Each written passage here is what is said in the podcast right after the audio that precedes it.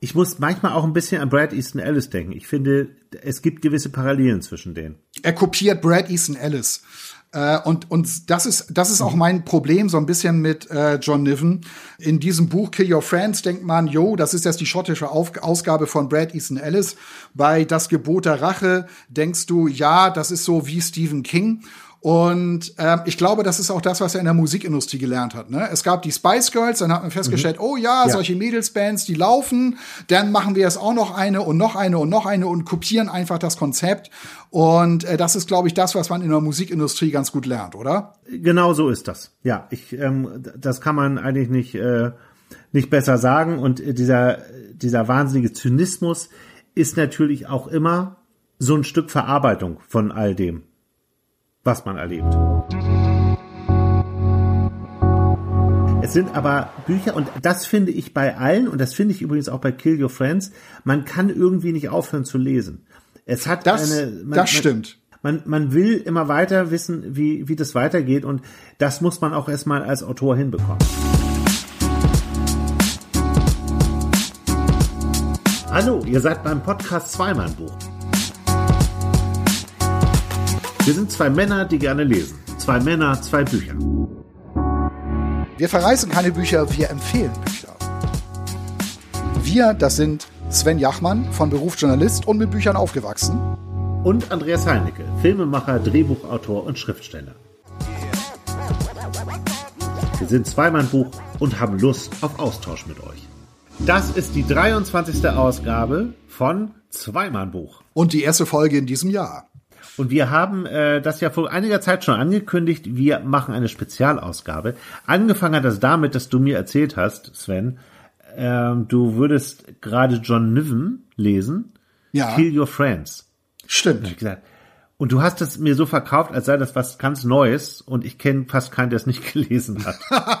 war ich mal wieder, war ich mal wieder zu spät. nee, eigentlich bist du immer ganz schnell und deswegen hat mich das so gewundert, auch weil diese Thematik interessant ist. Und da habe ich gesagt, ey, du musst von John Niven auch das und das lesen. Und dann hast du gesagt, ich habe noch ein Buch von John Niven. Und dann haben wir gesagt, ey, dann lass uns doch mal so eine Ausgabe machen, so eine John Niven Ausgabe. Genau, du hast ja schon gesagt, Kill Your Friends oder ich hatte das damals gesagt und dann äh, bin ich auch drauf gekommen, ich habe ich hab ja noch eine Rubrik, die heißt Hallo, was lesen Sie gerade?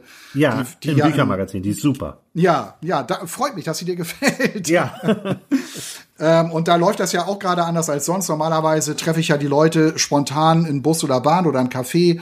Einige haben dann ja auch ein Buch dabei und dann gehe ich immer hin und frage, hey, was lesen Sie denn da gerade? Und zeichne die Gespräche auf, mache Fotos, wie die Leute ihr Buch lesen und ver dann veröffentlichen wir das. Und es läuft gerade ein bisschen anders. Also ich suche mir die Leute gerade bei Instagram zusammen, wo viele mhm. unterwegs sind, die Bücher lesen. Und ähm, da hat mir halt eine erzählt, sie würde das Gebot der Rache lesen von John Niven. Und das, das ah. klang ganz gut. Also mich hatte das Interesse auch interessiert. Und das Buch habe ich jetzt auch hier liegen. Ein sehr guter Freund hat mir das Buch ausgeliehen und ähm, das habe ich jetzt auch gelesen. Äh, diese bei Instagram, ist das so eine na, ihr Lieben, ich lese gerade so Niven. nein, so, Oder, nein, okay. nein, nein, so, so, so, ähm, so eine ist das nicht. Ich guckte okay. auch, ich guckte auch sehr intensiv eben halt nach ähm, Lesern und Leserinnen. Man muss ja heute so aufpassen, ne? Also ja, dieses Sternchen. Ja. Mir hat neulich eine, mir hat neulich eine Freundin gesagt, ähm, wir sind äh, politisch korrekter geworden. Das werden wir in dieser Ausgabe, wo es um John Niven geht, Nicht zwangsmäßig, notgedrungen, alles über den Haufen werfen. Weil John Niven ist alles andere als politisch korrekt. Genau. Deshalb werde ich jetzt, ich, wir werden auch gar nicht mit dieser Sternchen-Sprechweise anfangen. Nein. Das könnt ihr total vergessen. Da sind genau, wir nicht dabei. Ne, ihr LeserInnen. Leserettinnen. Sag mal, will man das als Frau? Nein, ich will keine Leserettin sein. ja, und dann ist Folgendes passiert, ähm, bevor wir dann auch gleich einsteigen in die einzelnen Bücher. Ich habe von einem sehr guten Freund von mir zu Weihnachten, der ist hier vorbeigefahren, einfach um draußen mit Abstand mir ein Weihnachtsgeschenk zu überreichen. Und er oh. hat mir ein John Niven geschenkt, ohne das zu wissen. Das heißt Straight White Male. Wir haben Straight White Mail von John Niven. Wir haben natürlich das neue, die Fuck It List von John Niven, was gerade zu, für, zu Recht für große Diskussion sorgt. Ja, ist im Gespräch gerade. Und wir haben Gott bewahre, das Religionsbuch, wie Jesus zurück auf die Erde kam. er ist wieder da. ja, genau. Und, äh, und du hast ähm, Kill Your Friends und äh, das Gebot der Rache, ne? So sieht's aus.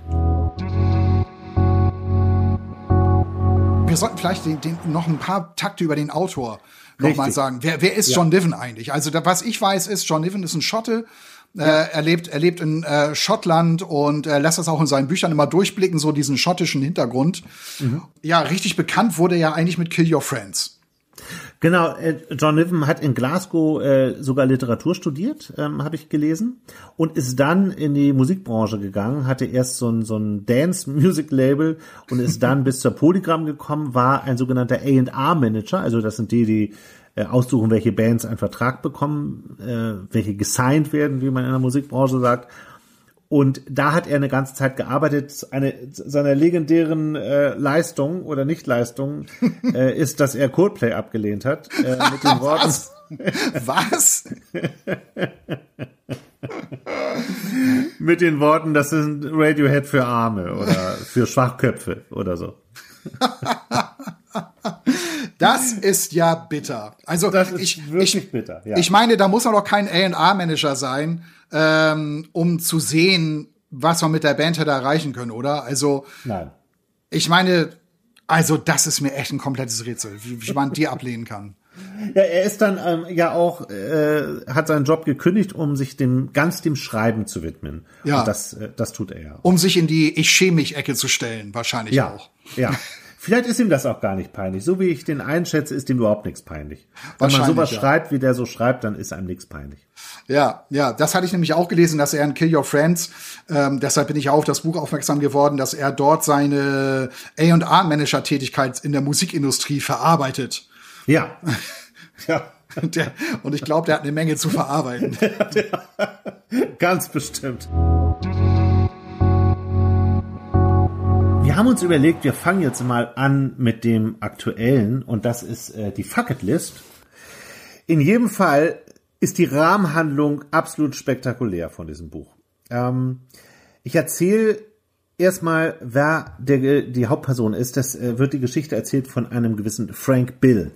Der lebt im Mittleren Westen in Amerika es fängt damit an, dass er zum Arzt geht und eine Diagnose bekommt. Er hat Krebs im Endstadium, wovon er nichts wusste. Er ist ehemaliger Zeitungsredakteur, hat eigentlich eine ganz gute Karriere hingelegt, war dann ähm, Alkoholiker, weil, und das kommt dann halt so Stück für Stück immer raus, weil er ein wirklich grauenhaftes Schicksal erlebt hat. Seine mhm. äh, dritte Frau ist äh, Lehrerin gewesen und er hat einen Sohn, Beide, der, der Sohn ging in die Schule, in der die Lehrerin unterrichtet hat, und da gab's einen Amokschützen, einen amerikanischen Amokschützen, einen, einen Jugendlichen, und der hat sowohl seine Frau als auch seinen Sohn an dieser Schule bei einem Amoklauf getötet. Es kommt drauf, äh, er hat aus einer anderen Ehe noch eine äh, weitere Tochter, und diese Tochter kommt bei einem illegalen Abtreibungsversuch um, ums Leben äh, in einem Krankenhaus.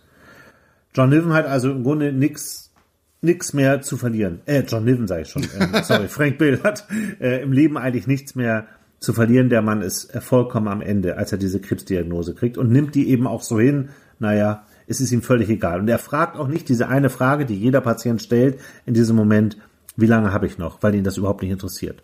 Man muss vielleicht vorab schon mal sagen, in all unseren Büchern, ich weiß nicht, wie das, ich habe das Gebot der Rache nicht gelesen, aber es ist die Hauptperson ist ja nie sympathisch. Also die mag man ja eigentlich nie. Also wenn man mal ganz ehrlich ist, sind das Typen, die die Hauptrolle spielen, die eigentlich jetzt keine Leute sind, mit denen man sich so wirklich identifizieren kann. Man findet es eher krass, wie die sich so ausdrücken und was die so machen. Das stimmt. bei, Kill, bei Kill Your Friends ist es auf jeden Fall so. Ähm, da war ich auch teilweise auch echt schwer genervt von dieser Figur, äh, äh, weil sie einfach ähm, Du hast es mit einer Figur zu tun, die nur kokst, die nur säuft, die nur zynisch ja. ist, nur drastisch in der Sprache. Ähm, das kann echt nerven nach einer Zeit. Mhm. Ähm, und bei Das Gebot der Rache ist es eigentlich nicht so. Also da ist die Stimmung, die, die ähm, John Niven da beschreibt, eine ganz andere. Und ähm, da konnte ich mich schon ganz gut mit dieser Hauptfigur identifizieren. Also die war ja. nicht so, so äh, grundsätzlich böse und, und versoffen wie in Kill Your Friends. Ja, das Interessante an diesem äh, Frank Bill ist eigentlich, dass man das auch zu teilen tut. Er, er tut einem halt irgendwie wahnsinnig leid und man kann in Teilen verstehen, warum der das macht. Warum er so durchdreht. Ähm, und das ist äh, dann der, die Rahmenhandlung eigentlich. Weil viel wichtiger als ähm, der eigentliche Frank Bill oder die Biografie von diesem Frank Bill ist die Zeit, in der das spielt und die Umstände. Und es ist, ähm, ein, spielt ein paar Jahre in der Zukunft. Ähm, Donald Trump hat die Wahl 2020 gewonnen. Das Buch hat er vorher geschrieben, hat schon Neffen vorher geschrieben. Und er hat aus diesem Land, äh, wir befinden uns etwa im Jahr 2023, so definiert ist es nicht. Und er hat dieses Land natürlich völlig verändert. Inzwischen ist er auch selbst nicht mehr Präsident, sondern Ivanka ist die Präsidentin der Vereinigten Staaten. Oh Gott. Aber er ist natürlich der Drahtzieher im Hintergrund. Und es ist alles, alles, was, was dieser Mann Schlechtes auf den Weg gebracht hat, ist hier in total ausgeprägter Form da. Die äh, Waffengesetze, jeder hat halt eine Waffe oder mehrere Waffen, es ist noch viel einfacher ranzukommen. Die Grundrechte sind total reduziert worden. Die Mauer nach, äh, zu, zu, an der mexikanischen Grenze steht inzwischen. Jeder Migrant wird verfolgt, wird äh, des Landes verwiesen, äh, kommt ins Gefängnis. Es gibt so gut wie keine Rechte mehr. Es ist ein völlig totalitärer, grauenhafter Staat. Und in diesem Land lebt der Frank Bill. Und er realisiert, er kommt ja aus dem Mittleren Westen, also wie man ja sagt. Und das sind ja alles Leute, die, also da sind viele Trump-Wähler, nicht alles Leute, das darf man nie verallgemeinern, aber da, die meisten Trump-Wähler sind ja aus dem Mittleren Westen und aus dem Mittelteil des Landes. Und er, weil er damals Hillary Clinton nicht mochte, hat er als Protest wieder Trump gewählt, weil er davon ausgegangen ist, dass der nie und nimmer diese Wahl gewinnen wird. Und er macht halt, ähm, er hat sich in mühevoller Kleinarbeit diese sogenannte Fuck It List. Ja, genau, das wollte ich nämlich fragen. Was, was ist denn das jetzt für eine Liste eigentlich? Ja, ähm, ich muss jetzt ein bisschen aufpassen, weil man nicht zu viel vorwegnehmen darf. Aber diese Fuck It Liste ist im Grunde eine Art Racheliste. Er rächt sich an den Menschen, die ihm das angetan haben, dass er dieses Leben führen musste, was er führen musste, nämlich dieses einsame Leben als Alkoholiker. Er hat seine Familie verloren. Der ist wirklich äh, kaputt und zieht dann halt los und hat halt fünf Leute auf dieser Liste und jeder ist eine Kategorie höher, also an die ist noch schwerer ranzukommen als den an den Vorgänger. Da ist dann da steht einer von der Waffenlobby drauf und und so weiter. Ich, ich möchte, ich, ich kann das jetzt ah, nicht so weit erzählen, weil ja. ich nur raten kann, äh, dieses Buch zu lesen. Es ist sehr, sehr gut. Es ist anders als die anderen John Devon Bücher, weil es überhaupt nicht lustig ist. Es ja. gibt ein paar Szenen, die durch diesen Zynismus leben, die dann auf eine Weise komisch sind, aber es ist nicht witzig. Also ähm, ein sehr guter Freund von mir, der hat das Buch auch gelesen. Er ist kein John Diven-Fan, weil er war, er hat auch andere John Diven gelesen und hat sich gefragt, was soll das eigentlich? Aber mhm. er sagte tatsächlich die Fucket-Liste, das sei wirklich ein gutes Buch. Das hat, das hat, ihm sehr gefallen. Ich glaube, er kriegt die Krise, äh, wenn er hört, dass wir eine John Diven-Spezialausgabe machen, weil alles andere von John Diven findet er nun ganz und gar nicht toll. Ähm, von daher, aber ähm, also das muss wirklich, äh, wenn er sagt, dass das ein gutes Buch ist, dann muss das wirklich ein herausragendes Buch sein von ihm. Ja. Und weil ich das natürlich sage. Das ja. ist wirklich ein sehr gutes Buch. und was du sagst, äh, er wird zum Mörder und Alkoholiker und so weiter, das ist ja tatsächlich auch etwas, was in den anderen Büchern immer eine Rolle spielt. Bei Kill Your mhm. Friends sowieso, da mhm. wird er ja auch zum, zum Mörder. Ähm, mhm. Und bei ähm, Das Gebot der Rache, ja, verrate ich jetzt wahrscheinlich zu viel ähm, ist er ja auch ein Mörder. Ja. In Straight Right Mail ist er kein Mörder, aber der zugeguckste Typ, ähm, sexsüchtig und in jeglicher Form überhaupt nicht gesellschaftsfähig mehr, auch. Äh, das äh, kann ich, können wir vielleicht später nochmal äh, erzählen. Was ich an diesem, der Fuck It List interessant finde, oder an diesem Buch interessant finde, ist, dass das wahnsinnig zeitgemäß gerade ist. Wir hatten diesen Sturm aufs Kapitol in Amerika, was ja eigentlich als, als Ereignis so dramatisch und hoch ist, wie ich finde. Das ist ein, eine solche Katastrophe, die da passiert ist. Aber es sind die Typen, die da reingegangen sind ins Kapitol. Und wenn man dann diese Bilder sah in den Nachrichten und die Fotos in den Zeitungen, sind es eigentlich genau die Typen, die in dem Buch eine große Rolle spielen. Aber das Buch hat er schon lange vorher geschrieben. Also so eine, so eine Erstürmung des Kapitols hätte man bei John Niven gelesen und äh, ja, okay, das ist halt John Niven und das ja. ist, wenn man die, wenn man die Zukunft ein bisschen äh, weiterdreht, wenn man die Schraube ein Stückchen weiter anzieht. Und genau das ist aber gerade alles so passiert. Ja. Und ähm, das macht das natürlich unheimlich zu, zum echten Thema gerade dieses Buch. Und es wird ja auch so viel diskutiert. Ja. Ja. Das hat mir wahnsinnig gut gefallen, ähm, das Buch. Das ist natürlich auch drastisch in seiner Sprache, wie John Niven eben ist. Aber es ist eben auf eine ganz erschreckende Weise wahnsinnig äh, zeitgemäß und in sich auch total logisch. Also jede Handlung, die in diesem Buch passiert, ist eben immer noch ein weiterer logischer Schritt, bis auf ein, bis hin zur letzten Seite, das, das Ende, was einen natürlich dann auch äh, umhaut. Kenne eigentlich niemanden, der Kill Your Friends richtig gut findet ich kenne ganz viele Leute, die haben das gelesen und auch aus der Musikbranche, weil ich selber auch viel äh, mit der Musikbranche zu tun hatte und auch ein bisschen weiß, ähm, wie sie tickt, äh, was da so geht, was nicht. Das ist natürlich wahnsinnig übertrieben alles. Äh, die Musikbranche regt sich darüber, und die hat einen gewissen Humor, immer über sich selbst lachen zu können, ähm, regt sich trotzdem über dieses Buch auf, weil es halt völlig unrealistisch ist.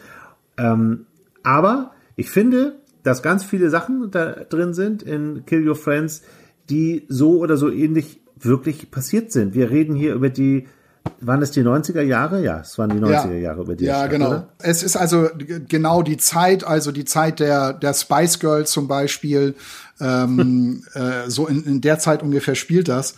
Und ja, es geht hier um Steven Stelfox, so nennt, so nennt er sich, also so heißt die Hauptfigur ja. in diesem Buch. Ähm, Darf ich ganz kurz sagen, dass der auch in anderen Büchern noch vorkommt, auch in einem späteren Gott bewahre, worüber wir auch noch sprechen wollen. ja, okay, okay. Ähm, und es geht auf Seite, auf Seite 18, also da bekommt man schon mal eine Stellenbeschreibung. Also äh, da heißt es hier, das ist mein Job. Ich höre mir Musik an, Sänger, Band, Songwriter und entscheide, welche eine reelle Chance auf kommerziellen Erfolg haben.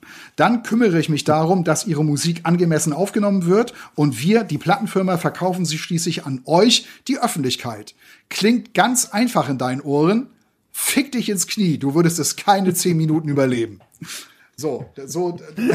Das, ist, und das ist, äh, das ist ein guter Ausschnitt, weil man da einfach sieht, wie der Mann schreibt. Ne? Das ist ja. genau, ähm, ich glaube, das äh, äh, fick dich und fuck it und so, das kommt oft vor in den Büchern. Es wird viel geflucht in allen Büchern.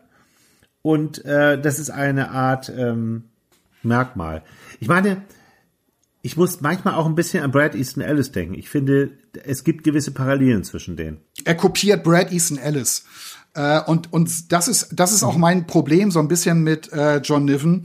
In diesem Buch Kill Your Friends denkt man, yo, das ist jetzt die schottische Auf Ausgabe von Brad Easton Ellis. Bei Das Gebot der Rache denkst du, ja, das ist so wie Stephen King. Und äh, ich glaube, das ist auch das, was er in der Musikindustrie gelernt hat. Ne? Es gab die Spice Girls, dann hat man festgestellt, mhm. oh ja, ja, solche Mädelsbands, die laufen. Dann machen wir jetzt auch noch eine und noch eine und noch eine und kopieren einfach das Konzept. Und äh, das ist, glaube ich, das, was man in der Musikindustrie ganz gut lernt, oder? Genau so ist das. Ja, ich, ähm, das kann man eigentlich nicht, äh, nicht besser sagen. Und äh, dieser, dieser wahnsinnige Zynismus ist natürlich auch immer so ein Stück Verarbeitung von all dem was man erlebt. Ja, und was genau. im Musikbusiness passiert. Ja, ja, ja, und ich glaube, ich und ähm, das ist auch etwas, damit muss man klarkommen in diesem Buch. Also es, es ist wirklich total zynisch die ganze Zeit geschrieben ähm, mhm. und sehr pervers auch teilweise, sehr krawallig, äh, sehr viel Fäkalsprache. Ähm, und das kann auf Dauer über mehrere hundert Seiten kann das schon ein bisschen anstrengend werden. Mhm. Es sind aber Bücher, und das finde ich bei allen, und das finde ich übrigens auch bei Kill Your Friends, man kann irgendwie nicht aufhören zu lesen. Es hat das, eine. Man, das stimmt. Man, man will immer weiter wissen, wie, wie das weitergeht, und das muss man auch erstmal als Autor hinbekommen. Ja, das sehe ich genauso. Also das, deshalb, ich, deshalb habe ich auch Kill Your Friends natürlich auch zu Ende gelesen. Zum einen ist es ja doch irgendwie ähm, ja, wenn, wenn du die ganze Zeit im Hinterkopf hast, ja, das ist ja so eine Art Insider-Bericht eines ehemaligen Musikmanagers, dann mhm. ähm, äh, findest du das als Leser eigentlich auch ganz interessant, auch wenn es natürlich hoffnungslos überzogen ist, aber du denkst dir so, hm, ist das wirklich so überzogen? Ich meine, wurde da in den 90ern, da wurden doch äh, total wilde Partys gefeiert, da wurde gekokst und gesoffen, bis der Arzt kommt. Äh, und das ist ja hier so in diesem Buch. So ganz abwegig ist dieser übertriebene Alkohol- und Drogenkonsum auch äh, in diesen Kreisen, glaube ich, nicht. Nein, in keinem Fall. Und äh, das ist ein Bereich, wo er sich äh, tatsächlich auskannte, natürlich durch seinen Job. Er hat übrigens vorher schon ein Buch geschrieben, das heißt äh, Big Pink. Und das ist ähm, eigentlich eine Geschichte von dieser Band aus den 70er Jahren, The Band, wo auch Bob Dylan war, wo Robbie Robertson äh, mit in der Band war. Und da hat er, hat er auch eine Fiktion draus gemacht, dass er so ein äh, Drogendealer, ein, ein Drogendealer, der diese Band eben immer mit, äh, mit äh, Drogen versorgt hat, äh, gespielt hat und äh, diese ganze Geschichte auch der, der Tour und der, des Albums erzählt und er dann selber eben in genau diese Rolle kommt, dass er so, so ein Drogendealer ist und äh, ein Teil dieser Musikindustrie wird dadurch, aber eben eigentlich als Drogendealer. Das war so sein erstes Buch, was er geschrieben hat, das dann auch später, glaube ich, erst übersetzt wurde. Ja. Auf jeden Fall, was ich an Und Robbie Robertson, äh, muss ich auch ganz kurz dazu sagen, entschuldige. Ach so, ja. Robbie Robertson, der Gitarrist war in dieser Band, hat damals gesagt, es war so, als sei der dabei gewesen. Der hat dieses Buch gelesen und er fand das sehr realistisch beschrieben. also, wie du sagst, es ist nicht alles an den Haaren herbeigezogen bei ihm. Ja, okay. Was ich, was ich ganz witzig finde an dem Buch ist, ähm, es gibt ja, ich glaube, jeder A&R-Manager macht das durch, dass er also irgendwann mal mit irgendeiner Newcomer-Band zusammensetzt, die unbedingt unter Vertrag genommen werden wollen und die ihm dann äh, ihr Zeug da vorspielen und er muss eben halt ein Feedback geben. Und äh, das finde ich, das sind so, so ziemlich so die witzigsten, teilweise auch drastischen Stellen in diesem Buch. Äh, möchte ich ganz gerne mal ganz kurz mal, ganz kurz mal äh, eine Stelle mal vorlesen. Äh, da sitzt er also mit mh, einer, einer jungen Band zusammen und äh, die jetzt also von ihm wissen wollen, nachdem er jetzt also ähm, gehört hat, äh, wie die so klingen, wollen die jetzt also wissen, wie findest du das denn? Was denkst du denn? Was ich denke, ganz ehrlich, ich denke, ich würde dich und den Rest deiner Band gerne in Agonie schreien hören. Es sind Schreie vor Schmerzen, verursacht durch Hodenkrebs oder sowas. Ich denke daran, dass ich mir letzte Woche für 180 Pfund eine Krawatte gekauft und sie ein paar Stunden später betrunken in Soho wieder verloren habe. Ich denke darüber nach, diesen armseligen, mittellosen Penner genau das zu erzählen. Stattdessen verkünde ich, großartiger Gitarrensound. Das ist ganz, ganz typisch äh, John Niven. Ähm, äh, können wir ganz kurz einen Sprung machen äh, zu Straight White Male, weil das ist äh, exakt, äh, im Grunde exakt der gleiche Typ. Ähm, das ist ein sogenannter Kennedy Ma, der da spielt. Der ist ein ganz erfolgreicher Autor und ein Drehbuchautor, der inzwischen in L.A. lebt. Der ist eigentlich ihre und äh, Sheffield Million ist steinreich, ist nur Testosteron gesteuert, hat nur äh, junge Frauen im, äh, im Schlepptau, trinkt äh, ohne Ende schon ab mittags Whisky und ist ein völlig kaputter Typ, wahnsinnig zynisch. Und das ist genauso ein Typ, wie, wie äh, du ihn da gerade beschrieben hast. Und ähm, äh, da ist die Geschichte, da, dass dieser Kennedy Ma äh, erfährt von seinem Management, die sich immer noch um ihn kümmern, man weiß eigentlich überhaupt nicht mehr warum, dass er eigentlich pleite ist. Dass der viel, viel mehr Geld ausgibt, als er einnimmt, weil er nur in den teuersten Restaurants ist und einen wahnsinnig teuren Lebensstil hat mit seinen ganzen Autos und so weiter. Und ähm, er muss, er hat Steuerschulden und muss äh, Steuern zahlen. Und äh, dieses Geld ist absolut nicht, weil er alle äh, seine Filme und seine Drehbücher, er lässt alles schleifen, er kümmert sich eigentlich um nichts mehr, er beleidigt nur alle möglichen Leute. Und er ist dann äh, für einen Preis in England nominiert, für einen Buchpreis, für einen Roman, der zehn Jahre alt ist.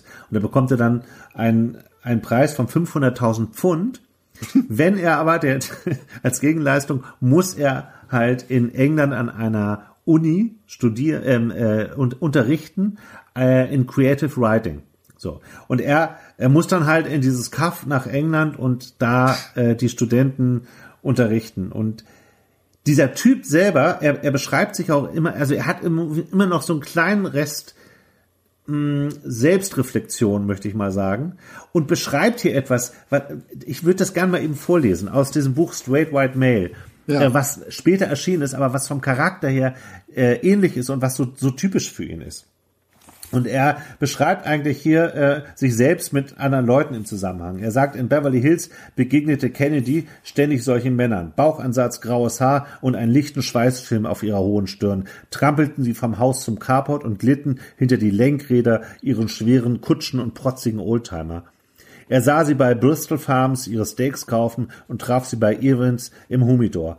In mehr als 50 Prozent der Fälle stöckelte ein 26-jähriges Mädel in Hotpants und T-Shirts affektiert vor ihn her und füllte den Einkaufswagen mit Indivien, Blattsalate, Radicchio, Sojasprossen und Champagner. Im Urlaub saß Kennedy zwischen ihnen auf dem Flug nach Hawaii. Diese Leute waren seinesgleichen. Er war einer von ihnen. Die Mädchen waren glücklich und aufgeregt, angeturnt vom Alkohol und der ersten Klasse. Und warum auch nicht mit 26, wenn man noch vollkommen unschuldig war, wenn der Schmerzkatalog noch eine servierten Kritzelei war und nicht das vollgeschriebene Buch, das später daraus werden würde, dieser russische Roman. Die Männer dagegen starrten missmutig in ihre GQs auf ihre Monitore und ihre testosterongeschwängerten Thriller. Die Mädchen befanden sich noch ganz am Anfang der Achterbahn. Sie waren nervös, wenn die Schienen unter ihnen zu klacken begann, wenn sie den Scheitel des Zughügels erreichten, das Kribbeln im Bauch, das Blau um sie herum, alles war aufregend und berauschend. Die Männer, diese alternden Halunken, sie donnerten auf das Ende zu, ratterten in die letzte Kurve hinein und was tat man dann? Man schrie. das ist äh, so genau so ein Typ, nur diesmal in der Film- und äh, Buchbranche. Ja, ja. Ich, ich wollte auch noch mal kurz noch mal eine Stelle vorlesen. Da geht es also tatsächlich um so eine Girl Power Band, die er da also äh, unter Vertrag nehmen soll. Und da, da ist dann auch wieder, ne, was denkst du über unser Zeug, wird er gefragt, ne? Was denkst du denn? Was ich denke? Ich denke, ihr seht aus wie die schlimmste Sorte Sozialhilfe-Schmarotzer, alleinerziehende Mutter, Vorstadt Ghetto-Trash, die ich mir vorstellen kann. Ich denke, eure Musik ist der übelste Affront gegen die Menschlichkeit.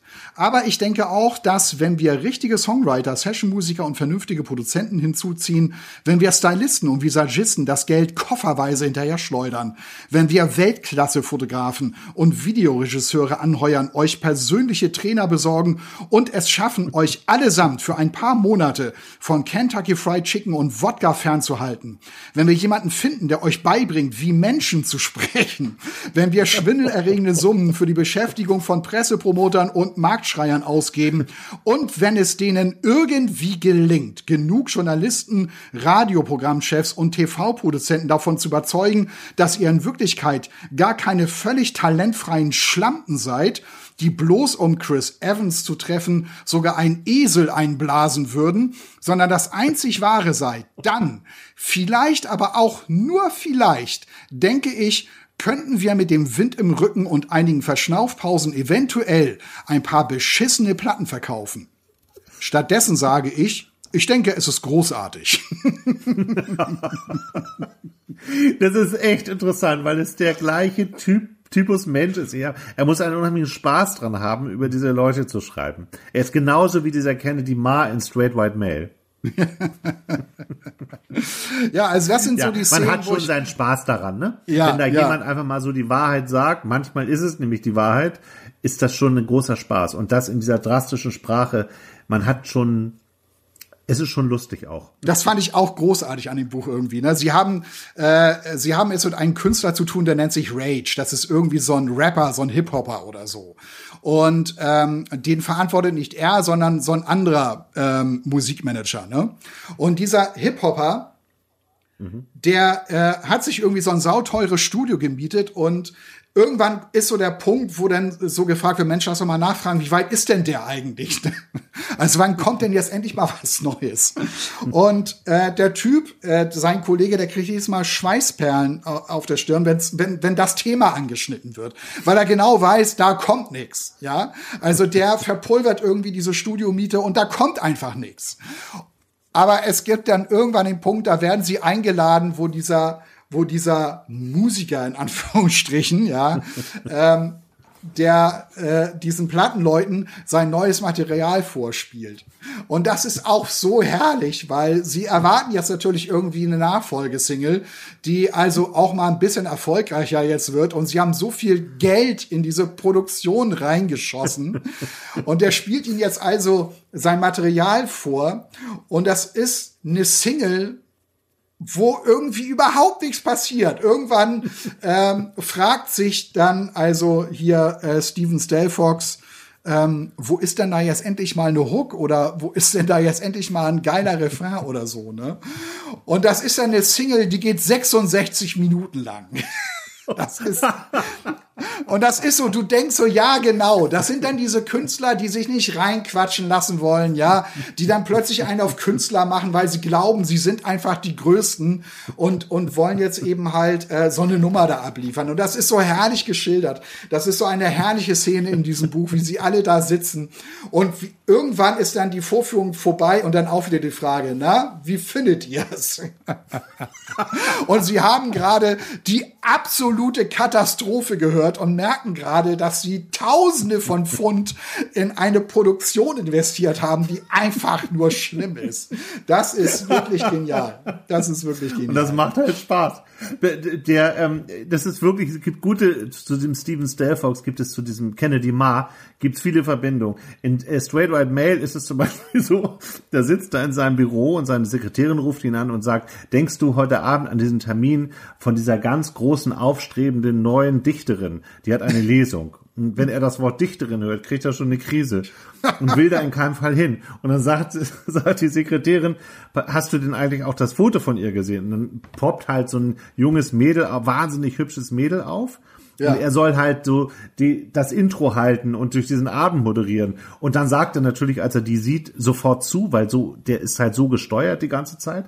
Und ja. dann geht er da hin und, und schafft es auch gerade so und er fängt schon an, sie anzugraben und es wird schon voll peinlich irgendwie, weil er ist auch, er ist ja über 40 und die sind immer alle Anfang 20 und das läuft halt auch nicht immer so, wie er sich das vorstellt. Und dann muss er da diese Rede halten und muss aber wahnsinnig nötig auf Klo. Er muss einfach nochmal pinkeln. Und äh, sie sagen, nee, wir, wir hängen ja schon in der Zeit, du musst jetzt hier bleiben. Und dann setzen sie halt alle in einer Runde und dann hört, liest sie ein Gedicht nach dem anderen vor und er hat halt sich auch überhaupt nicht mit der beschäftigt. Das ist total peinlich, was er dann da über sie erzählt. Und er ist nur noch damit beschäftigt, irgendwie einen Weg zu finden, auf Klo zu gehen. Und dann gibt es so kurze Pausen, wo es dann heißt, so, und dann gibt's Applaus und dann in dem Moment will er aufstehen. Dann wird er quasi sofort, nee, nee, wir sind noch nicht fertig, jetzt kommen noch drei kurze Zyklen aus irgendwas. Und dann muss er da weiter sitzen. Zyklen allein. Am Ende bleibt er einfach sitzen und pinkelt sich in die Hosen. Und das ist, das ist eine wahnsinnig witzige, eine wahnsinnig witzige Stelle.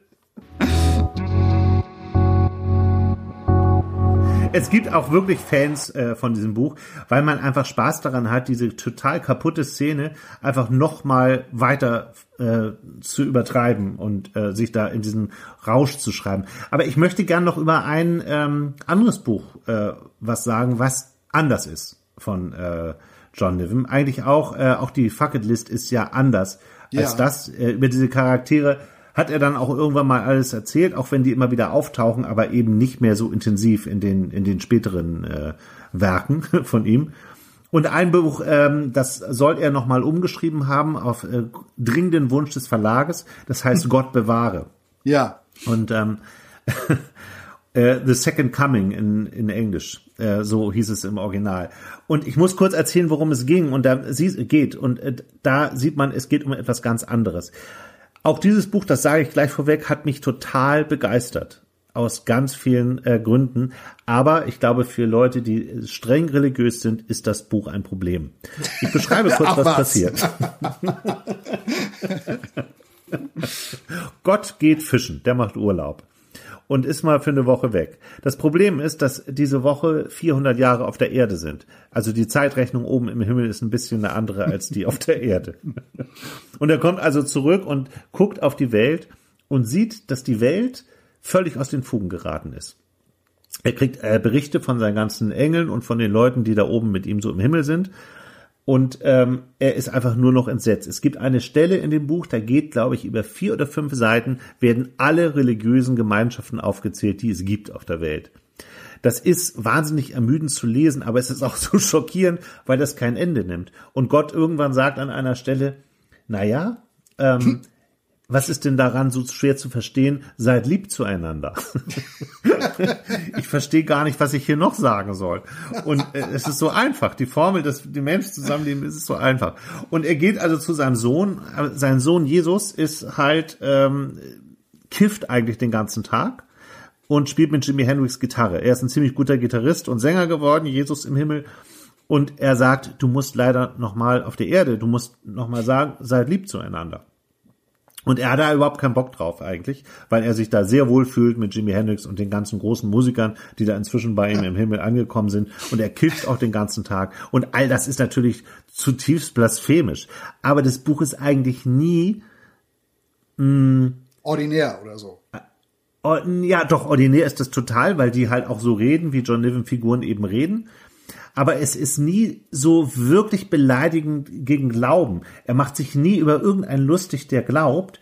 Er rückt es eigentlich nur mal wieder in so eine Richtung, so schwer ist das doch eigentlich alles gar nicht. Und ähm, er also er würde niemanden angreifen in diesem ganzen Buch, weil Jesus ein total cooler Typ ist. Jesus kommt halt dann zurück auf die Erde und macht bei so einer Castingshow mit, bei so einer The Voice oder so und begeistert die Menschen mit seiner Stimme. Also da ist eine Magie in dieser Stimme.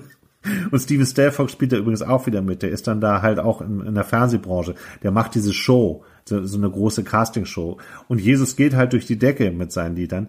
Der ist aber eben immer gut. Der ist zu allen so gut und er ist wenn man so über Leute sagt, der ist zu gut für diese Welt, das ist der natürlich auch. Und der bekommt dadurch wahnsinnige Schwierigkeiten, weil der eben gegen das Böse, wie es auf der Welt inzwischen grassiert, dem ist der gar nicht gewachsen. Und das ist irgendwie so das Gute an dem Buch. Das, er beschäftigt sich mit der Idee, was wäre denn, wenn Jesus heute wieder auf die Erde kommt und wir das wieder nicht erkennen? Ja. Und, und er, er, er fängt halt sich an, so einer Gesellschaft anzu, ähm, in, ein, in so eine Gesellschaft einzugliedern oder in so eine in so eine Gang, die halt containern. Und das findet Ach. er total super, damit die die Lebensmittel halt nicht weggeschmissen werden. Und da wird er total vermöbelt halt von Leuten und er wird festgenommen und all das. Und das ist einfach, der ist einfach nur gut und niemand erkennt das. Und ich kenne auch Leute, die sehr religiös sind, äh, die das Buch richtig gut finden. Ja. Obwohl man da natürlich über seinen Schatten springen muss, wenn man hört, Jesus kifft da nur im Himmel mit Jimi Hendrix und so. Und äh, die fluchen halt auch alle, diese ganzen Engel und die ganzen Berater von Gott, die Gott auch selber, die, die machen sich total an, die haben eine Fäkalsprache teilweise auch, ähm, wollen aber im Grunde das Gute. Der telefoniert dann auch mit dem Teufel irgendwann Gott. Und äh, da gibt's auch eine Szene, wie er äh, wie jemand in diesen Keller fährt oder in die Hölle fährt von dem Teufel und wo dann wo dann Hitler gefangen auf so einem Lager liegt und immer wieder gequält wird, wie ihm sehr schmerzhafte Gegenstände in den Anus geschoben werden ah, und all sowas. Und er, also diese, dieses ganze Leben in der Hölle wird eben dann auch noch beschrieben. Ich persönlich. Da konnte sich John Niven ja wieder total ausleben, ne? Das, äh, das ja, ist genau. Das tut er auch. Aber das Thema ist nicht so schlecht. Und auch das Buch habe ich äh, wirklich gern gelesen. Ich ähm, habe es auch als Hörbuch mir besorgt, weil es auch toll gelesen ist und das auch schon verschenkt und habe von allen, die das gelesen haben, immer nur gehört, das ist ja irgendwie Wahnsinn, dieses Buch. da fällt mir, da fällt mir ein Gottwitz ein. Ja, sag mal. Ja, äh, ein Typ, ein Typ ist am Nordostseekanal, ne? In Dithmarschen, guckt so den Schiffen hinterher und stellt plötzlich fest neben sich, da steht Gott. Und er denkt so, das kann doch nicht sein, das gibt's doch gar nicht. Und guckt so weiter, traut sich nicht, ihn anzusprechen. Ne? Und irgendwann, irgendwann doch so nach ein paar Minuten denkt er sich so, okay, jetzt spreche ich ihn mal an und sagt so, sag mal, Gott, das gibt's doch gar nicht. Was machst du denn hier? Homeoffice, Alter, Homeoffice.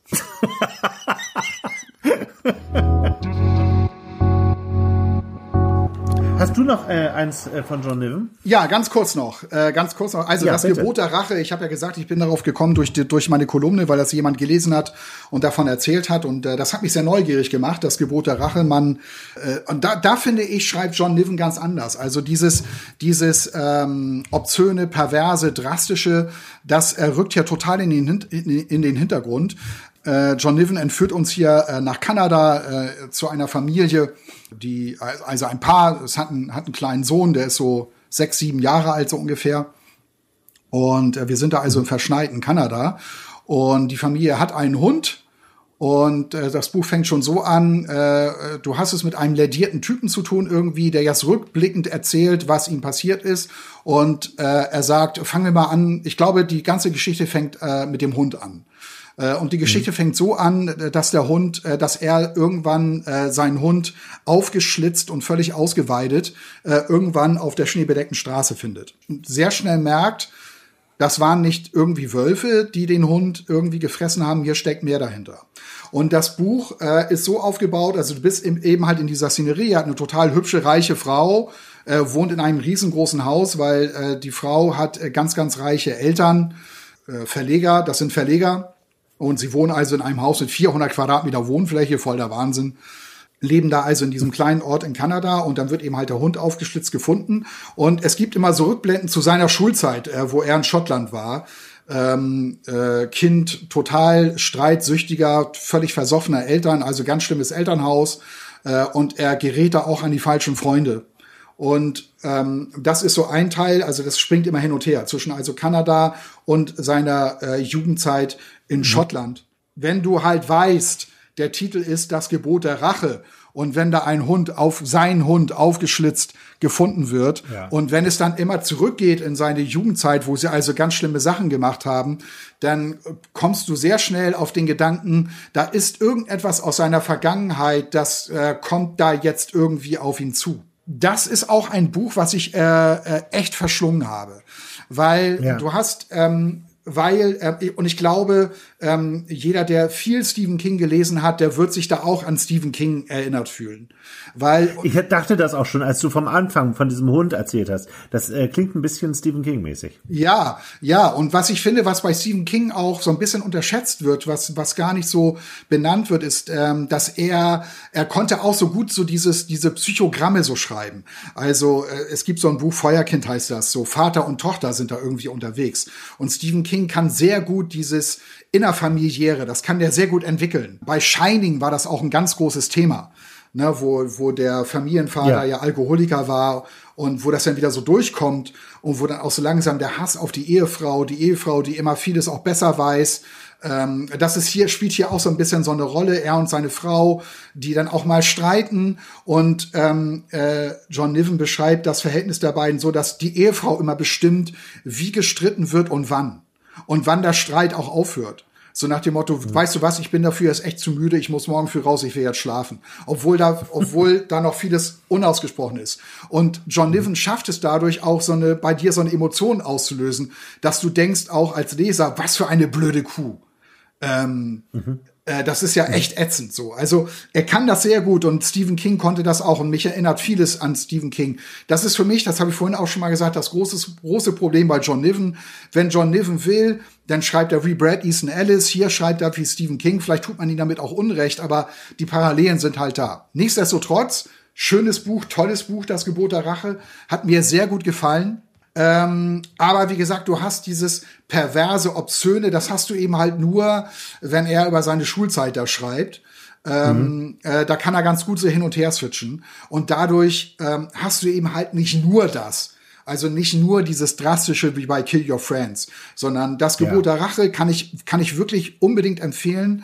Äh, macht wirklich äh, hat mir wirklich super gefallen, hat mir Spaß gemacht, das zu lesen, ähm, weil es dann eben halt tatsächlich holt in die Vergangenheit ein und das ähm, wird sehr sehr gut entwickelt. Von daher ähm, mehr will ich jetzt dazu auch gar nicht sagen. Das Gebot der Rache auch noch relativ aktuell das Buch kann ich wirklich ähm, unbedingt empfehlen. Das Buch.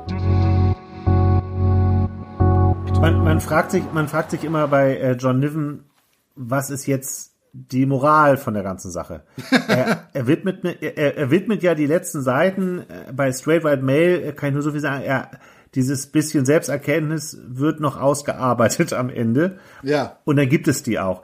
Und ich frage mich immer, weil der ja wahnsinnigen Spaß daran hat, äh, anzuecken und auch äh, Stress mit dem Verlag zu haben, wie auch seine Figuren. Er streitet sich mit diesen ganzen Schauspielern auch in A Straight White Male ähm, äh, beleidigt eine, eine Superstar-Schauspielerin, weil sie irgendwas an seinem Drehbuch ändern möchte. Äh, später landet er dann noch mit ihr im Bett, weil sie das irgendwie dann auch toll findet, dass der so straight ist auf, auf seine Weise. Es ist auf den letzten Seiten dann so, dass es da doch noch irgendwie eine Erkenntnis gibt.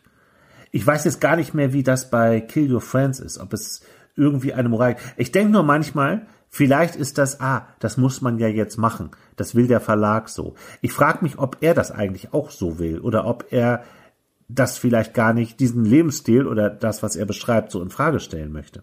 Ja, das weiß ich jetzt auch nicht. Die, die Geschichte oder, oder die Moral bei Kill Your Friends, also erstes Mal, ähm, er kommt ja durch mit der Nummer, ähm, mhm. äh, mit allem, was da so passiert. Ansonsten sehe ich da jetzt keine Moral. Ich sehe da einfach nur, ähm, ich sehe da einfach nur eine drastisch geschriebene Geschichte, so Brad Easton Ellis mäßig. Eine Moral gibt es da für mich eigentlich gar nicht. Mhm. Also du erfährst natürlich, also, du, erf du erfährst so ein bisschen was, wie, wie Musikindustrie, äh, wie die Musikindustrie funktioniert, wie, sagen wir mal so, wie Popkultur funktioniert oder zu funktionieren hat, aus Sicht der Musikindustrie, mhm. ähm, oder so wie, so wie er das erlebt hat. Also, ähm, dass, äh, dass eben halt doch kommerzielle Interessen das Spiel bestimmen irgendwo.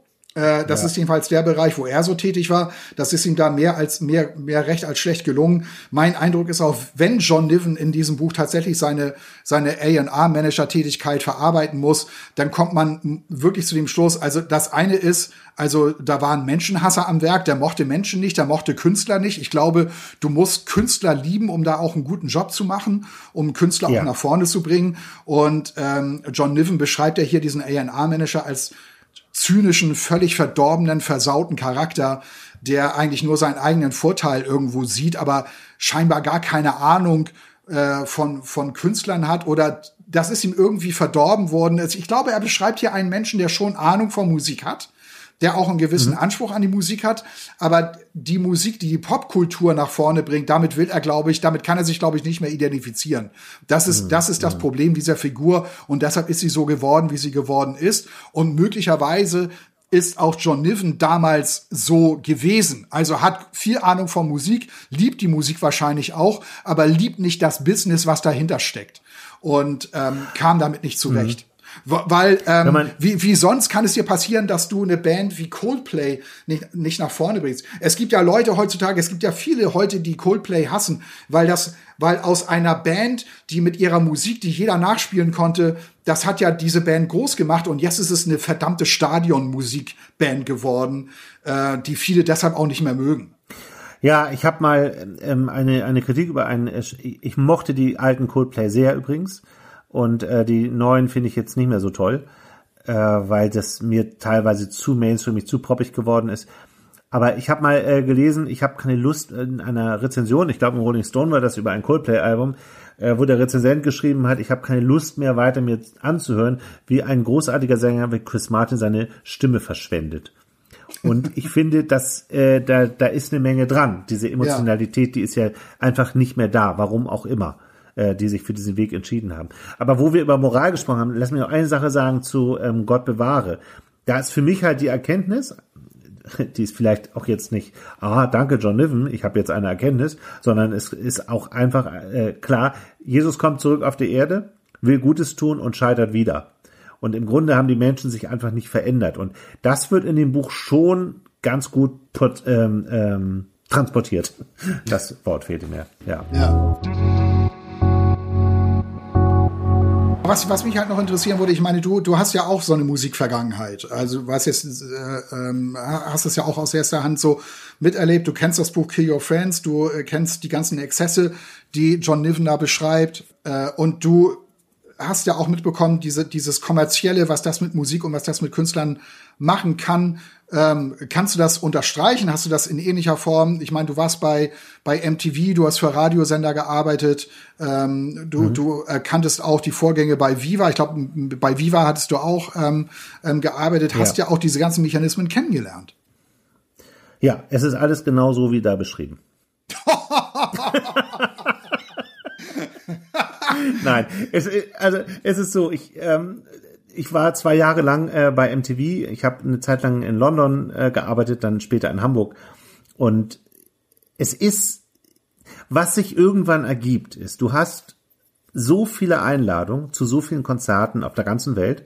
Du sitzt ständig in irgendwelchen Flugzeugen, fliegst irgendwo hin, guckst dir die Band an und die Band und die Band, bist hier auf irgendwelchen Plattenpräsentationen eingeladen. Der Tag hat 24 Stunden, die eigentlich zu kurz sind. An Schlafen ist teilweise nicht mehr zu denken. Du weißt manchmal nicht mehr, in welcher Stadt du bist und welche Band du gerade noch gesehen hast. Und dann spielt in London morgens um drei noch irgendein Künstler, den du dir bitte auch noch angucken sollst.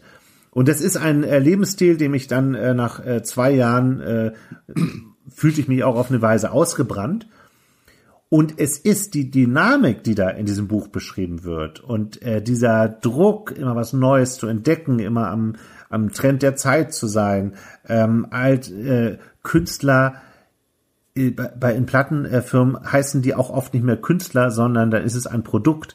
Das macht es halt viel viel einfacher, ja. auch wie über ein Produkt zu sprechen. Und es sind schon ganz viele Dinge, da beschrieben in diesem Buch, die so sind. Natürlich, das mit den Morden und so, das ist ja jetzt, das ist ja jetzt über dem Roman geschuldet irgendwie. Ja, ja, klar. Aber dieser extreme Drogenkonsum, ja, den, den gibt es definitiv in der Musikbranche. Ähm, auch heute sicherlich nicht mehr so wie damals. Und auch dieses völlig bis zur Besinnungslosigkeit trinken und Drogen nehmen und so weiter, das habe ich alles so tatsächlich auch erlebt, ja. Furchtbar. Um das ehrlich zu beantworten. Ja. ja. Und du, du stellst dir halt irgendwann die Frage, wie, wie lange will ich das noch machen? Wie lange ähm, geht das jetzt hier noch so? Äh, was mache ich mit mir? Was mache ich mit meinem Körper? Und was mache ich auch letztendlich mit meinem Charakter? Weil dieser Zynismus kommt einfach nur dadurch, dass du das kaum noch ertragen kannst. Und ähm, dann die, die Musikliebe, die ja auch langsam so, so verloren geht. Ich habe wo, wo ich im Nachhinein stolz drauf bin, dass ich diese Liebe nie verloren habe. Da waren ganz viele bei, die haben sich einfach überhaupt nicht mehr für die Musik wirklich interessiert. Die haben nur noch geguckt, was ist hier der, der, der heißeste Scheiß und was ist kommerziell erfolgreich. Wie kann man drauf? Und du bist dann natürlich, du bist natürlich dann auch irgendwann in so einer Position, wenn du äh, bei MTV was zu sagen hast, dass du äh, entscheidest, was wird jetzt ein Hit und was nicht. Und diese Macht, und wenn du irgendwas mit Musik machen wolltest in deinem Leben, und ich liebe Musik, ich wollte das immer machen, und du kommst irgendwann in diese Situation, dann musst du auch gucken, dass du das nicht missbrauchst. Aber diese Frage stellt sich gar keiner mehr. Aber welchen Hit hast du denn da reingebracht zum Beispiel? Welcher große Hit ist deshalb ein großer Hit geworden, weil du bei MTV gesagt hast, das muss in die Hot Rotation? also das, äh, das wäre jetzt, äh, es war, Du bringst mich in eine schwierige Situation, weil das jetzt so wirkt, als, als würde jetzt hier derjenige einen Podcast machen, der früher die großen Hits gemacht hat. Ähm, so, so ist es natürlich nicht. Aber ja. wir haben natürlich, wir waren die ersten, die Wannabe von den Spice Girls gespielt haben. Ja. Wir haben äh, Oasis äh, gespielt, äh, Wonderwall fanden wir alle so toll, dass wir das gespielt haben. Ich glaube, dass es ähm, ein großer Verdienst war. Äh, dass, also wir haben sicherlich Radiohead äh, groß gemacht, aber wirklich wir, wir, wir, wir, nicht ich. Ne? Ich habe das vielleicht mit entschieden am Ende, aber äh, letztendlich war es dann eine ganze Maschinerie, die dahinter steckte. Aber es waren halt diese in den 90er Jahren groß gewordenen Musiker. Das waren äh, dann auch auf eine coolere Weise Massive Attack irgendwie, die, die wir sehr, sehr viel gespielt haben. Und es waren eigentlich, wenn du die, die Top Ten anguckst, der, der 90er Jahre, was da alles war, und das waren ja schreckliche Sachen, muss man ja auch mal sagen. Das waren furchtbar. Diese, diese Rapper mit einem Mädel an der Seite, die dann so eine schreckliche Hookline gesungen haben, so, so ein, und die, die dann irgendwas gecovert haben, dann haben irgendwie, äh, Papa Bär. Äh, Papa Bär, genau. Dieser ganze Müll, der da, der da plötzlich war. Oder Samba de Janeiro. Und dieser ganze, weißt du, das kam dann rein und wenn du das gespielt hast, dann wusstest du, dass das die nächste Woche in den Top Ten ist. Und wenn du es nicht spielst, dann ist es da eben nicht. Ja, ja. Und diese Machtposition, die, die hast du in der Plattenfirma natürlich nicht, weil du ja erstmal derjenige bist, der die unter Vertrag bringt. Aber dann bist du ja damit beschäftigt, diese ganzen Musikchefs, die Radiosender, die Musikfernsehsender, die es damals gab, zu überzeugen, das zu spielen.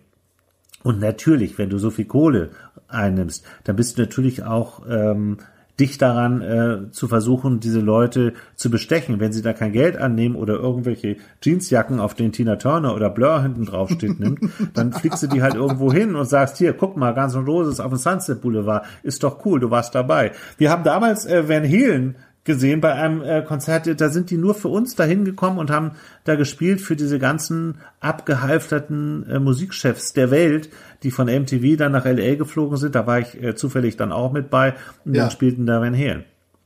Äh, nur so einfach mal. Die sind dann da so aufgetreten, weil sie natürlich sich immer davon erhofft haben, wenn MTV uns spielt, dann wird's wieder ein Hit. Ja, so eine ähnliche, sowas habe ich auch mal mitgemacht, sowas ähnliches damals noch mit äh äh, Ray Garvey, wie hieß seine Band noch? Raymond. Äh, Raymond, ja. Ja, ja, da wurden wir nach Dublin eingeladen. Über, für ein cool. paar Tage. Ja. ja, das ist schon, das ist schon, das ist schon echt so rückblickend, das ist schon Wahnsinn. Ne? Ich meine, du wirst dann, das ist genau das, was du sagst, du wirst ständig eingeladen, äh, eben halt auch zu, zu Sondergeschichte dann, ein paar Tage Dublin. Ich glaube, das waren drei Tage Dublin mit Programm mhm. rundum. Dann hast du mhm. äh, Raymond gesehen, in, in einer, mehr oder weniger in einer Kneipe, also äh, eine eher kleinere Location. Und da hast du richtig gesehen, was das für eine Ra Ra Rampensau, was das für eine Rampensau mhm. ist. Ähm, das war schon beeindruckend zu sehen.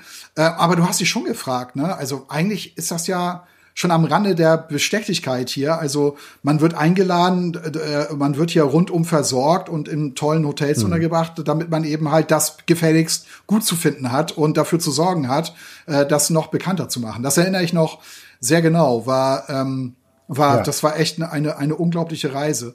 Aber ich kann mich auch noch an einen Moment erinnern, weil du gerade sagtest, ja, ja, und dann geht man halt mit den, äh, mit den CDs los zu den Radiosendern und muss dafür sorgen, dass das gespielt wird. Ich ja. war, ich kann mich da noch dran erinnern, da war ich Volontär bei Radio Hamburg und ich habe meine, äh, einen Großteil meines Volontariats in der Musikredaktion verbracht. Und ich Gute weiß Wahl. noch, ähm, dann kam wieder so ein Tag, also wo dann wieder ähm, die äh, tatsächlich die die die Plattenpromoter von den von den Musikverlagen äh, zu uns äh, kamen, um halt äh, uns eben halt Sachen vorzuspielen. Und ja. ähm, das war dann tatsächlich so, also die, die Musikredakteurin äh, ähm, hat dann eben halt eine CD nach der anderen in den CD-Player, man hat kurz, rein, kurz reingehört und kurz gesagt, nee, das ist nichts für uns. Ja, hm, ja, die können wir mal mitnehmen, das ist sowas für, für die Abendschiene oder so. So nach 20 bis 30 Sekunden meistens schon. Ja, ja, genau. Und dann, und dann habe ich, mhm. und dann äh, habe ich da so dabei gesagt, also ich durfte dann dabei sein, so, ne, komm doch mal mit, guck dir das mal an, wie das hier so läuft und so. Und dann haben sie äh, und dann hatten sie damals Macy Gray dabei. Ja. Und äh, äh, dann haben wir das eingelegt und, und ich sofort so nach zehn Sekunden ähm, fast schon losgebrüllt, ganz euphorisch. Das wird ein Hit! Das müssen wir spielen, das ist ja super, so ungefähr. Ne? Also Macy Gray, ja, das ist dieses ja, Fox. Ja, mhm. genau. Und und äh, äh, meine Musikredakteurin guckt mich so an und so. Und ich, ich weiß gar nicht mehr, was sie dann noch selber dazu gesagt hat. Ähm, und ich weiß noch, äh, äh, dann, war da, dann war diese Session da vorbei. Ich habe dafür jetzt keinen Ärger gekriegt oder so, dass ich mich da so euphorisch mhm. eingemischt hatte. Und ich weiß auch, dass äh, die von der Plattenfirma mir dann die CD geschenkt haben. Äh, mhm. Und was ich vor allem weiß, ist, dass das ein riesengroßer Hit wurde und dass wir den auch gespielt hatten. Das weiß ich noch. Sie, bekam ja, glaube ich, sogar einen Grammy für die Nummer. Ja. Ja, ich meine, ich war in Spielhallen eingeladen, weil irgendwie äh, Game of irgendwas hieß oder Lucky Lucky Number. Und dann wurdest du eingeladen, hast Geld gekriegt und dann konntest du das Geld da verzocken und hast ein T-Shirt hinterher gekriegt von der Band oder oder irgendeine Geldbörse. Und äh, also die haben sich halt auch viel einfallen lassen oder irgendwelche Bademäntel und so. Es gab Leute, die waren komplett eingekleidet mit Klamotten äh, von irgendwelchen Künstlern. Bis auf die Michael Jackson Unterhose hatten sie irgendwie alles an. Ja, unglaublich. Und ich, und ich finde, wenn man, wenn man das alles äh, so hört, das ist so, ich bin so froh, dass das vorbei ist. Weil ich das so künstlerfeindlich finde. Auch genau dieses, was du gerade beschrieben hast, da, da steckt ja, wenn das jetzt nicht so ein Massenprodukt ist, steckt da ja Liebe mit drin. Da hat jemand eine Macy Gray, die, die kann ja singen. Die hat äh, lange, lange gesungen. Die hat sich wahrscheinlich den Arsch abgespielt auf irgendwelchen Bands, in irgendwelchen Clubs. Ja. Und dann kommt da halt so ein Musikredakteur, der eigentlich nur so Radio hört und ein bisschen Musik hört und soll das dann da so entscheiden Ja. in kürzester Zeit. Und dann werden Witze gemacht und so. Und dann ist das auch keine Künstlerin, sondern irgendwie, ja, wir haben hier ein neues Produkt. Und das ist alles so musikfeindlich. Und ich finde es so gut, dass Künstler inzwischen viel, viel mehr selbst entscheiden können und selbst Dinge in die Hand nehmen können. Richtig. Na, hier, wie heißt sie? Billie Eilish? Ja, Billie Eilish, ja. Billie Eilish, genau. Das ist ja, das ist ja das Beispiel. Ne? Also das ist ja eine Künstlerin, die ähm, anfing, äh, ich glaube, erst mit Cover-Songs irgendwie, die einfach bei YouTube reinzustellen und dann mit eigenen Sachen. Und so quasi im Alleingang äh, äh, groß wurde. Ne? Ja. Das ist, das ist Ja, natürlich ja. die die heutige Zeit. Aber ich, ich weiß auch noch, ich weiß auch noch, äh, äh, auch noch mal zu diesen Einladungen, weil ich fand das auch so krass. Ähm, wir wurden mal eingeladen zu einer Rosenstolz äh, CD-Präsentation. Oh, wie schrecklich. Und ich dachte, und ich dachte so, ja, okay, ähm, also sehen wir dann Rosenstolz oder was. Aber das war dann so, dass wir in ein Studio eingeladen worden sind nach Eimsbüttel. Das ist, glaube ich, sogar ein relativ bekanntes Studio. Da waren schon ganz große Ja. Künstler. Es kann sogar sein, dass die Peschmod da auch mal waren. Ja. Äh, und da Und ähm, und, äh, und da einen großes, großen Teil ihrer war das Some Great Reward oder so, auf jeden Fall eine ihrer früheren äh, LPs damals eingespielt haben. Da hatte ich mal gelesen übrigens, dass Martin Gore und Dave Gahan sind äh, damals sogar immer abends in irgendein Hotel äh, gegangen. Martin Gore hat sich immer an das Piano äh, gesetzt und dann haben sie da irgendwie gespielt. Da würde mich mal interessieren, welches Hotel das war. Aber jetzt mal davon ab. Und äh, die, die waren, glaube ich, Martin auch Gore in hat übrigens gerade ein neues Album gemacht. ja, die waren, glaube ich, auch äh, in dem Studio, wo ich damals Rosenstolz hören musste. und dann wurde tatsächlich nur die CD eingeworfen. Du konntest irgendwas zu trinken nehmen und was zu essen und musstest die CD von vorne bis hinten durchhören. genau. Und äh, das war ja teilweise echt ziemlich. Aber das also, ist auch mal gut. Ja, und dann ist aber auch mal gut. Wobei, die war schon fett produziert, die CD. Das muss man schon sagen. Also rein vom Sound her, das war schon ein Ja. fetter Sound. Ne? Ähm, aber halt auch wahnsinnig depressive Musik teilweise. Und ich war damals auch nicht in einer sehr guten Verfassung und musste also diese depressive Musik hören und war danach echt ein bisschen fertig auch. Und dann ging es ins Fischereihafenrestaurant zum Essen. Ja, typisch. Und ja, genau. und genau. wo ich dann, und wo ich dann auch dachte, ey, sag mal, geht's noch? Ja. da siehst du aber, wie wahnsinnig viel Geld da verdient wurde. Was für eine riesige Maschinerie das war. Ja, und verprasst das, wurde. Das also ich Ende meine, warum, warum, immer gelohnt. Warum, ja, aber warum lädt man die dann alle noch ins Fischereihafenrestaurant ein? Das ist doch Ja. völlig überzogen. Das ist der Bestechungsteil. Ja, ja. Ja, weil sonst wahrscheinlich auch die, die ganzen, äh, ich sag mal, so abgefuckten Journalisten äh, sagen würden, ja, wenn ich da nur die CD anhören will, gehe ich da gar nicht hin. Also ein bisschen hier was zu essen muss Mhm. schon sein. Ich habe auch mal irgendwo den Satz äh, gelesen, äh, äh, du musst Journalisten immer, es muss immer was zu essen geben, sonst kommen die nicht. Wenn sie jetzt so, wenn jetzt so jüngere Leute hier unseren Podcast so lange durchhalten, bis, äh, bis jetzt immer noch dabei sind, ne, dann denken sie echt hier, Opa erzählt vom Krieg. Ja, genau. Das genau. ist, ist wirklich ähm, vorbei, diese Zeit. Und ähm, das hat auch viel Gutes, dass das mal vorbei ist. Weil das ähm, hatte eine äh, Dynamik, die nicht mehr normal war. John Niven und seine ganzen gesammelten Werke. Wir werden das wahrscheinlich an anderer Stelle nochmal wiederholen. Es gibt ja viele, viele tolle Schriftsteller, die äh, eine ganze Reihe von Büchern geschrieben haben, wo man, wo wir ja auch mal so einen Überblick mal wieder liefern können. Sagt uns gern mal Bescheid, was ähm, eurer Meinung, was ist eurer Meinung nach ein Schriftsteller, eine Schriftstellerin, die wir hier mal ehren sollten, wo wir uns mal mit mehreren Büchern beschäftigen wollten. Und wir haben heute, das ja, wir haben ja nicht äh, hier fünf Bücher empfohlen von John Niven, sondern wir haben uns versucht, ähm, auch ein bisschen kritisch damit auseinander, auseinanderzusetzen. Und äh, diese Punkte, die erfüllt John Niven halt auch. Die, das kann man gut finden und vieles findet man halt auch nicht so gut an dem. Und das braucht aber die Literatur. Das brauchen Bücher. Ich bin äh, begeistert, wenn Leute äh, diesen Mut haben, so drauf zu sein. Das muss man nicht alles gut finden, aber ich finde, nur so entwickelt sich auch mal was weiter. Ja, erschien übrigens bei Heiner Hardcore. Da passt es auch gut hin. Ja. das stimmt. Ich habe noch eine, eine Sache habe ich noch über John Niven in einem Interview gelesen, ähm, dass er, äh, da ging es auch um diesen Vergleich zu Brad Easton Ellis, äh, der American Psycho ja geschrieben hatte und äh, der dann eben sich selber vor sich so geekelt hat und äh, diesen Patrick Bateman, die Hauptrolle, äh, so inhaliert hatte, dass der dann auch teilweise sich so schon gefühlt hat und äh, dieses Gefühl ganz schrecklich fand. Und da hat John Niven gesagt, also er kommt nicht aus seinem Schreibzimmer und ist Steven Stelfox. er ist dann schon der John Niven. also ich glaube, er, ist, er hat sicherlich ein, ein, ein Hang, so zu sein, aber ich glaube, er ist ein ganz äh, lustiger Typ. Ja. Ja, das war die unsere neueste Special-Ausgabe von Zweimann Buch. Danke fürs Zuhören und bis bald.